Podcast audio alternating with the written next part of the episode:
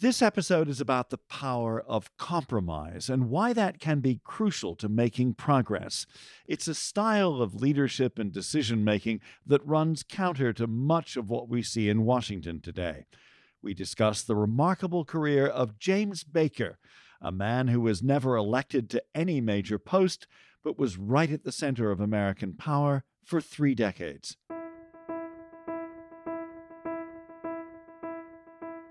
This is Let's Find Common Ground from Common Ground Committee. I'm Richard Davies. And I'm Ashley Milne-Tyte.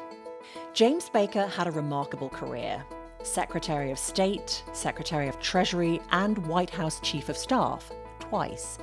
He helped end the Cold War and reunify Germany. Baker assembled the international coalition to fight the Gulf War, negotiated a rewrite of the US tax code, and ran five presidential campaigns. In the words of a new book, he was the man who ran Washington. That book's co authors, Peter Baker, no relation to the man he writes about, and his wife, Susan Glasser. Susan is staff correspondent for The New Yorker, and she writes a weekly letter from Washington for the magazine. Peter is chief White House correspondent for The New York Times. Our first question goes to Susan. Why is it worth learning about Jim Baker now? As a new administration is about to begin? Because his story is the story of Washington at a very different moment, at a, at a moment not only when Washington ran the world, but also uh, when it, it was forced to function in a different way. Uh, and the, the incentives in American politics have just changed so radically. For Peter and I, it was really an exercise in almost time travel to be able to immerse ourselves into sort of conjure up a moment, certainly not a, a kumbaya moment, a very divisive moment in American domestic politics, but at the same time, uh, one in which the two parties were forced and really even compelled to work together to get things done. And the incentives in American politics, the very definition of success was actually, you know, getting stuff done. I mean, yeah, and it helped that he was a real pragmatist, right? I mean, he was a master of compromise. He wanted to get stuff done. Yeah, he didn't stand on ceremony. He he didn't stand on ideology. He just wanted to to to check things off the, the list. He was a doer, an accomplisher in that sense. And while he was a conservative small C from Texas, he didn't stand for flag flying off the cliff waiting to get everything when in fact you could get 80% of what you needed from a compromise. He was a deal maker. He could put himself in the shoes of the person on the other side of the table and say, okay, what does this person need to get to the point where he or she can say yes to what I need. Well, it, it, was particularly interesting, I think, for us to be working on this book. We were really immersing ourselves in the story of someone who was an actual deal maker at a moment when uh, we've been sort of listening for the last few years to all this sort of rhetoric coming out of the White House about, oh, well, we have this deal maker in the White House who actually was never able or even interested for the most part in making any genuine deals. And so it really was a very interesting juxtaposition on particularly the question of what constitutes a bipartisan deal? How do you work uh, with adversaries. Jim Baker was able to work not only with Democrats in Congress throughout the 1980s and early 1990s, which was a political fact of life in Washington, but uh, you know, with Soviets, our main adversary, he managed to forge perhaps the closest uh, and most productive relationship that existed in the, in the 70 years of uh, the Soviet Union between the United States and the Soviet Union. I'm really struck by Baker's pragmatism, his preparedness for each task, and, and just how effective he was. It's kind of remarkable, isn't it, compared with, with most other players in Washington, not only in his time, but also since then. Well, I think that's right. I mean, he, you know, he was a very diligent student of the other side and he understood that there were limits, but he understood where those lines were and how far he could push somebody up to that line without pushing them over. Uh, there's no point in blowing up a deal. What would be the uh, the purpose of that from his point of view? Imagine today, a Jim Baker doing this COVID relief bill. We never would have seen eight months of dickering around what people suffered. I mean, in the end, both sides you know, dropped the major thing that they were trying to get in there and came to the middle, which is the obvious solution you would have gotten to back in April or May. Susan, Baker was a realist about others and himself. You've called him ruthlessly unsentimental. What's an example of that? Well, he was very cold eyed when it came to politics, uh, in part because he wasn't animated uh, uh, by a broader, perhaps ideological project, in part just because I think the nature of uh, how he works in his mind, uh, he's a believer that uh, you know lying to yourself and believing it is a cardinal sin. Uh, and you know, Peter and I had the opportunity to review not only to have many hours of interviews with Secretary Baker, but to have access to his papers both at Princeton and Rice. And, you know, you look at some of these memos in there from his closest advisors, and, you know, they were pretty brutal uh, when he was considering running for president in uh, 1996, which he ultimately did not do. I mean, you know, Margaret Tutwiler, who'd been with him forever, uh, and others wrote this memo that was just eviscerated him and correctly i think uh, illuminated all of his weaknesses is that almost the polar opposite of the kind of slavish displays of loyalty we've seen as the requirement for high office in the last few years.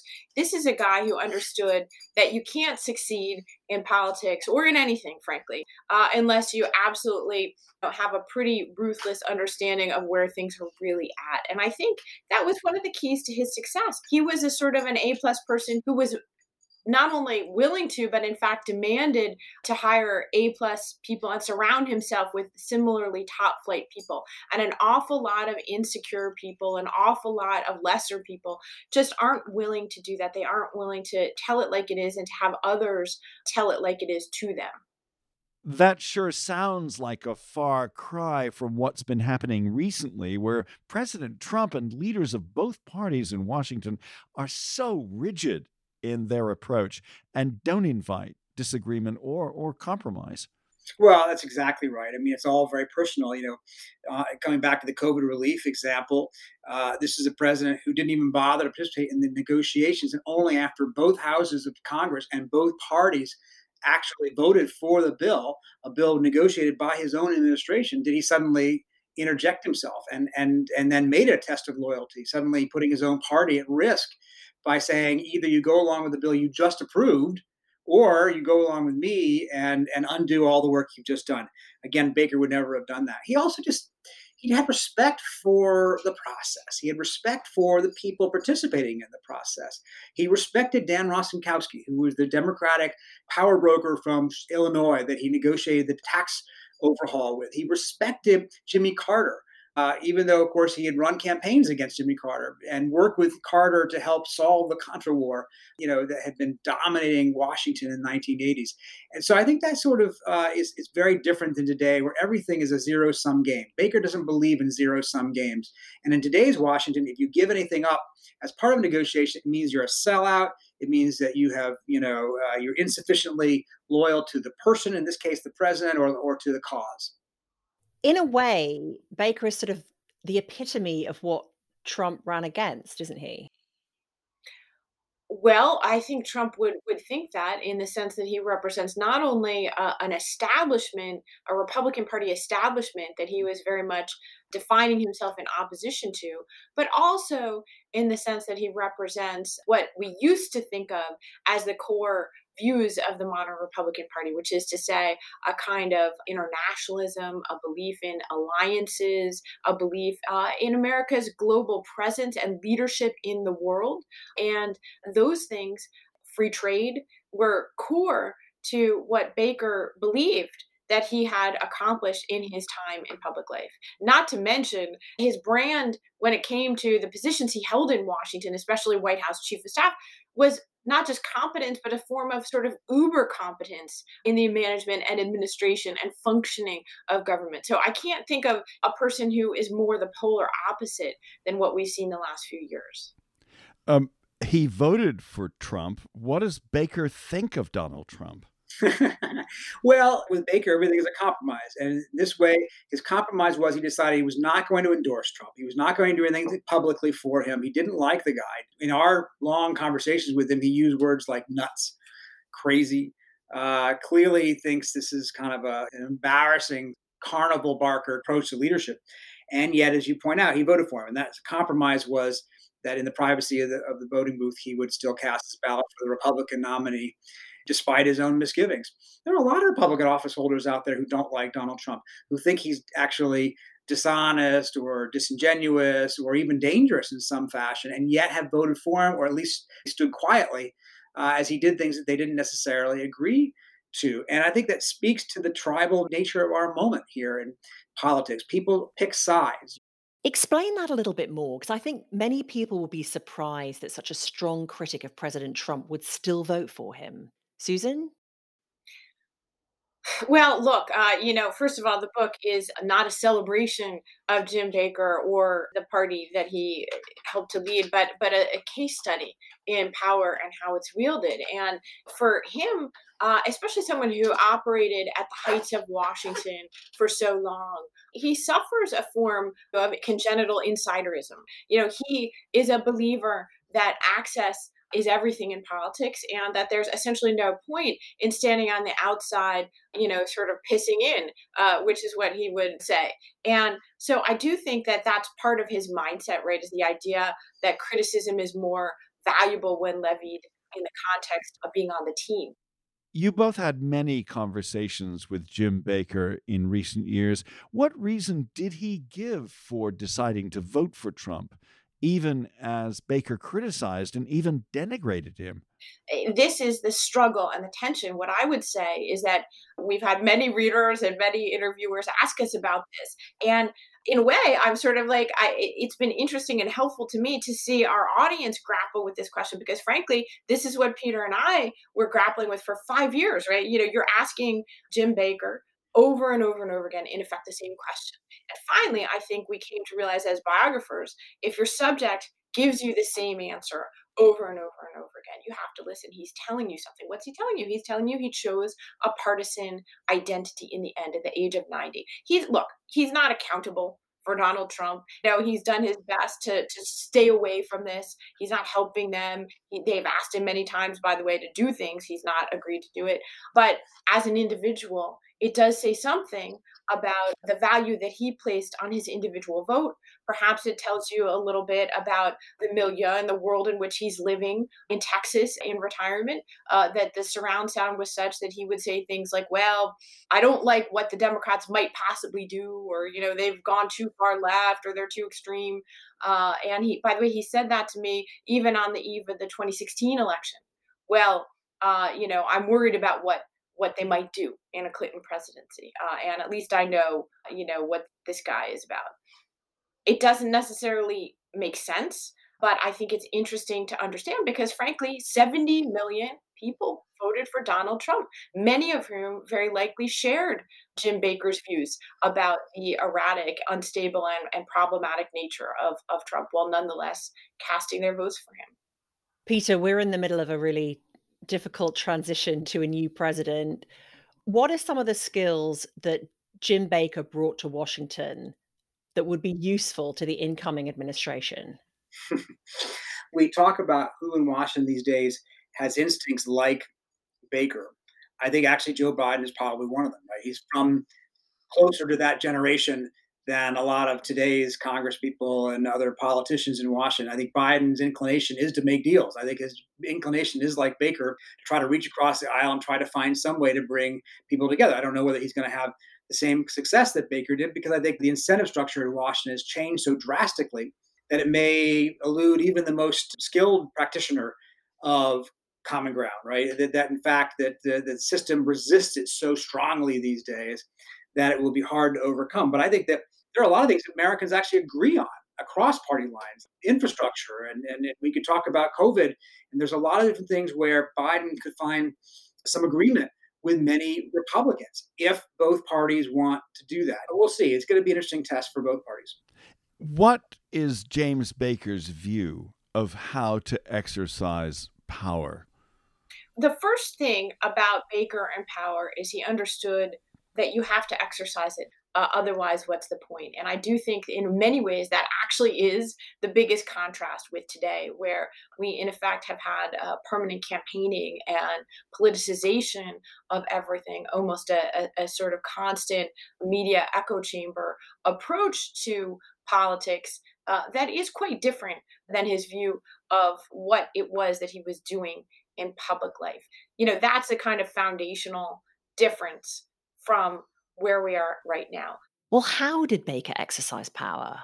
He was a man of carrots and sticks, uh, and absolutely not afraid to exact revenge, to play hardball. He understood the bureaucratic politics of Washington.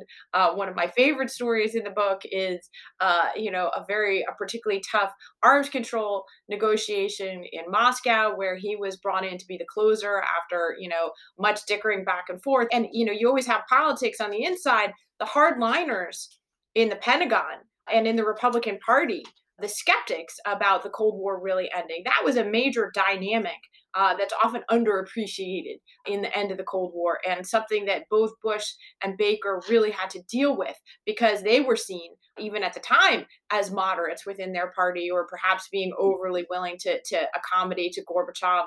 And there was this one sticky issue about the, the backfire bomber and uh, how many of those uh, were going to be agreed to. And Baker goes in, basically refuses even the previous American bargaining position and essentially sticks it to the Soviets and refuses to give up until they agree uh, to a much tougher deal than the one that had originally been on the table.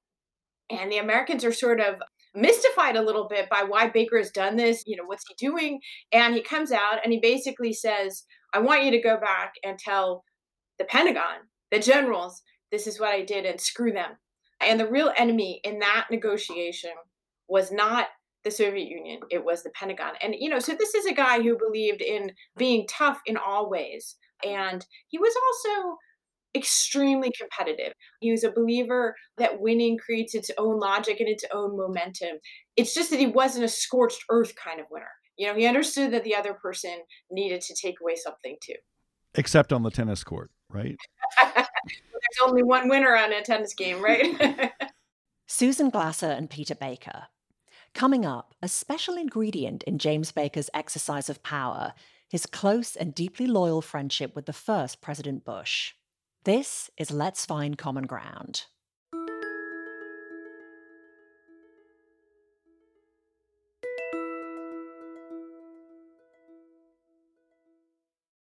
Our podcast is produced by Common Ground Committee. Find out more about what we do at our website, commongroundcommittee.com org.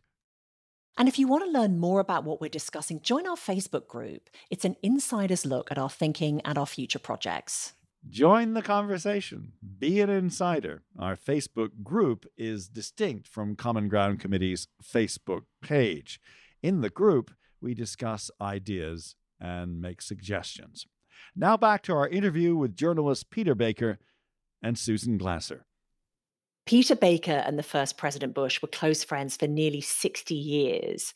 Bush's family was from New England. Baker was a proud Texan. How tight were they? George Bush changed his life. George Bush, you know, was a, a newly arrived Houstonian trying his hand in the oil field when he arrived in the late 50s. And he was directed to meet this young guy, Jim Baker, who was a lawyer and one of the big prominent firms in town. And they really forged a bond on the country club tennis courts in Houston and became, in fact, the doubles champions two years in a row. They both, to the end of their lives, would sit there and tell you about those two doubles victories. And they're still on the wall of the uh, Houston Country Club, uh, listing George Bush, James Baker as the uh, as the winners. So that that really became basis of their friendship. The families got together. The boys in both sides, uh, both families were relatively the same age. They played football on Thanksgiving and they got together for cocktails at Christmas. And it was a real friendship.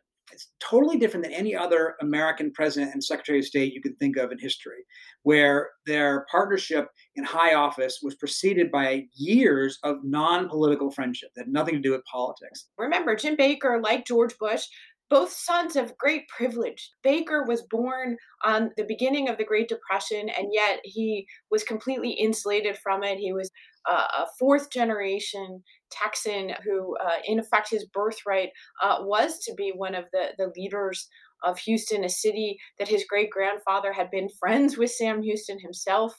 His uh, grandfather was probably one of the key institution builders of the city, uh, and he grew up knowing his grandfather and seeing what a legend in his own time that grandfather was.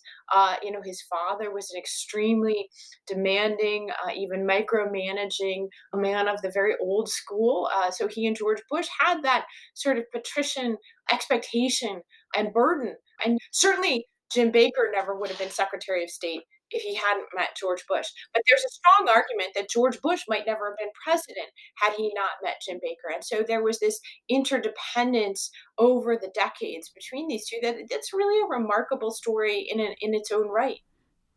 James Baker ran George Bush's successful 1988 campaign against the Democrat Michael Dukakis, who at the time was governor of Massachusetts. There was a highly controversial ad run in that campaign, I remember it well, about Willie Horton, a black prisoner who was let out on a weekend pass from jail and then raped a white woman. Many have said in the years since that that ad stoked racial fears about black crime. Does Jim Baker have any regrets about that? Yeah, it's a good question because that campaign, of course, was such a scorched earth campaign. Uh, it wasn't Baker's ad. He it was actually technically uh, put up by a supposedly independent Republican outfit. Uh, the, the, the, Bush campaign itself had talked about Willie Horton, but didn't use his name or face in their own ads. This sort of separate organization did, but they didn't stop it either. They didn't really go out of their way to say, "Hey, we denounce or you know, don't want to have anything to do with this. And when we talked to Baker about that, that was sort of the one moment where he kind of allowed for some idea of regret that, you know, maybe that ad went too far or whatever. And then he quickly says, but, you know, in general, you know, I'm proud of that campaign. Were we tough and, and calling Dukakis' patriotism into question and all that? Yeah, but that's what you had to do to win.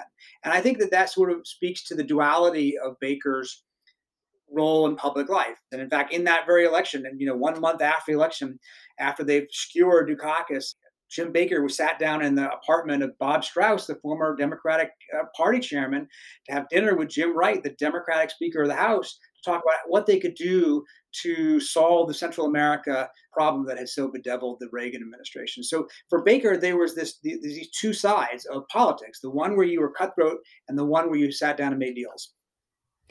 What do you know about his views on race and discrimination? You know, that was actually a, a, big question for us. Not entirely fully answered, I must say. What I would say is that number one, it clearly was not his animating issue, racial politics. He was not, by and large, associated one way or the other with either the stoking of racial grievance or the fundamental civil rights transformation that marked his lifetime. It strikes me that his family at various times was seen as more progressive, at least when it came to Houston wealthy white people. Uh, in fact, his grandfather, who I mentioned before, Captain Baker, uh, was a, a, kind of a, a, progressive era reformer. His wife certainly was. You know, so it's uh, it, it's a story of a, a white, privileged, entitled family in the South that neither led the change to end racism and discrimination in the South, nor seem to be part of the the racist reaction to it in many ways. You're both journalists. Susan, you're a commentator for The New Yorker uh, and write about politics. Peter, you're a reporter um, at the White House for The New York Times. How important is it to try and be objective? I think we have kind of drifted away from the word objective because obviously human beings are not purely objective. We all bring our experiences and and uh, lifetimes to the table. I think that probably the better phrase these days is uh, fair, open-minded. You know, uh, independent, detached. Those are words I would try to use as a reporter. And it is different than being a columnist who can be more vocal about what you think about things, your analysis of things. But as a reporter, it's my job to, reflect various points of view, whether I agree with them or not. But not just to sit there and do it mechanically, but to, to try to, you know, it is still our job. And I think we've relearned this lesson over the last four years to help readers make sense of it by providing them the kind of facts and context so that they can make their judgments correctly. You know, objectivity or trying to avoid bias is not the same thing as 50% one side, 50% the other. He said, she said.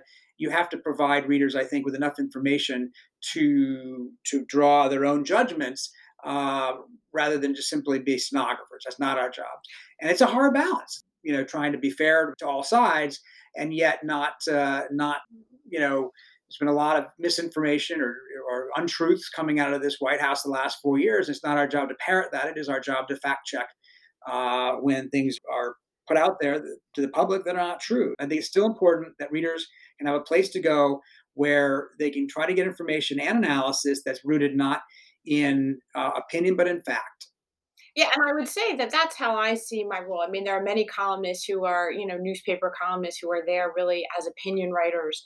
Uh, but what I've been trying to do in writing a weekly letter from Washington for the New Yorker is, you know, certainly I have views and I'm expressing them.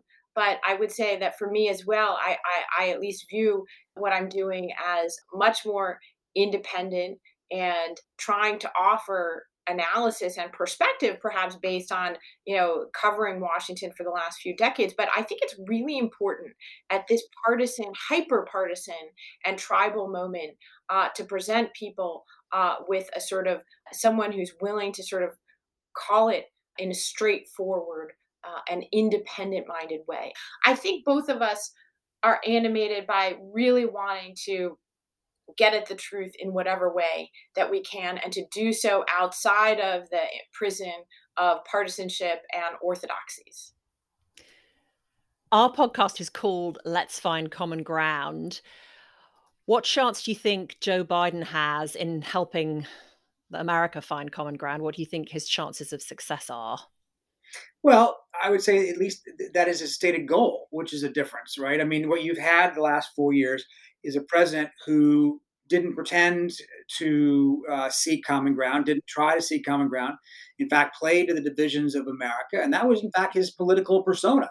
Uh, that's part of his success on some level, uh, rightly or wrongly, to to play on our our divisions, racial, economic, uh, gender, uh, you know, sexual orientation, cultural.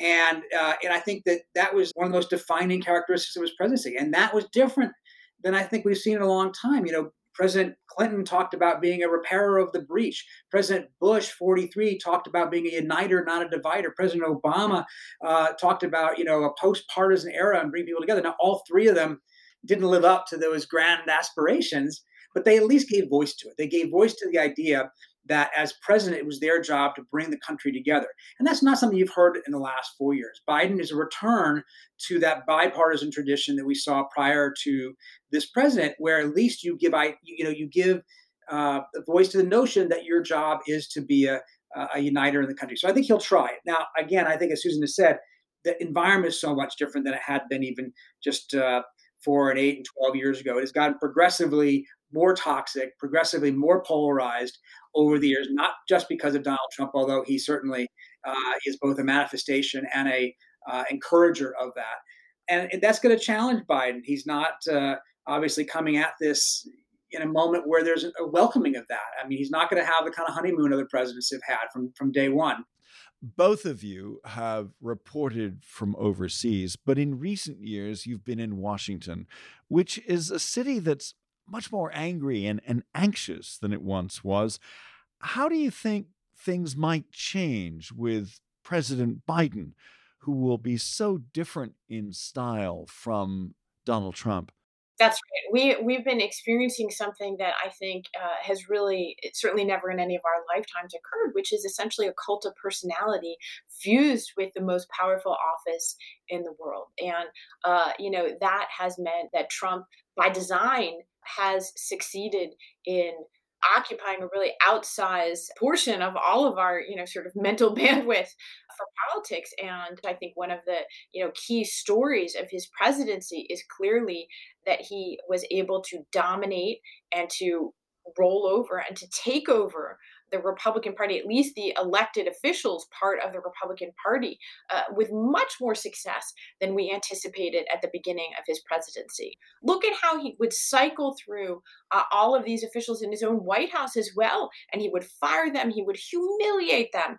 And yet, they were so terrified of being kicked out of his orbit per- permanently, that they would abase themselves further, even after being humiliated by Trump, and continue uh, to want to be uh, seen in his orbit enough uh, that they could uh, profit off of that for the for the following few years. I mean, this is a remarkable dynamic uh, in a country that at least prides itself or pretends to be something different, which is a rule of law based democracy. And yet we saw, I think, that we are not made fundamentally of different stuff than uh, people in countries that have very different uh, and much more tragic political histories. The flip side is Biden is signaling in every way possible, I think, uh, not only that he himself represents a return to a different tradition of American politics, as Peter has pointed out, but many of his appointments are very much drawn from the ranks of uh, expertise. They're drawn from the ranks of a kind of professional governing class uh, in which knowledge, skills, expertise, uh, science are, are, are the foundations. Peter? I agree with everything she just said, of course. I think, you know, I think, look, one of the things we're going to be testing in these next few years is what norms that were broken or changed in the last four years will be restored and which ones are now permanently gone. Um, you know, President elect Biden talks about returning to normalcy and he talks about the importance of norms. But will he or other presidents that follow decide that Trump's precedent allows them to do things that otherwise had been unthinkable? Just as a small example, this isn't the biggest thing in the world, but President elect Biden chose as his defense secretary uh, a recently retired four star general. That's something we hadn't done in more than a half century until Trump came along and busted that norm. Biden is basically saying, okay, I'm going to bust that norm too. Now, again, this is not the biggest norm that got dispensed with in the last four years, but it does suggest that there will be a picking and choosing. And it will be interesting to see, you know, what Democrats decide uh, they want to get rid of as well in terms of norms, uh, using Trump as a justification, or do they try? How much do they return to the status quo ante? Um, and that's an important question because we had sort of a consensus, a bipartisan consensus between the end of Watergate and the beginning of the Trump era about where the rules were, where the lines were. And now we're going to be, now they're all very fuzzy and, and blurred, and we'll see how they get uh, redrawn. Thank you very much, Peter Baker and Susan Glasser. Thank you so much for having us and Happy New Year. Thank you. Our interview with New York Times chief White House correspondent Peter Baker and his wife Susan Glasser, who's a staff correspondent with The New Yorker. They're the co authors of the book, The Man Who Ran Washington. And again, Peter Baker is no relation to the man they wrote about. Yeah, and this book was years in the making. Both Peter and Susan had a lot of meetings with Jim Baker, and the book's been widely praised. Thanks for listening to our podcast. We release new shows every two weeks. This is Let's Find Common Ground.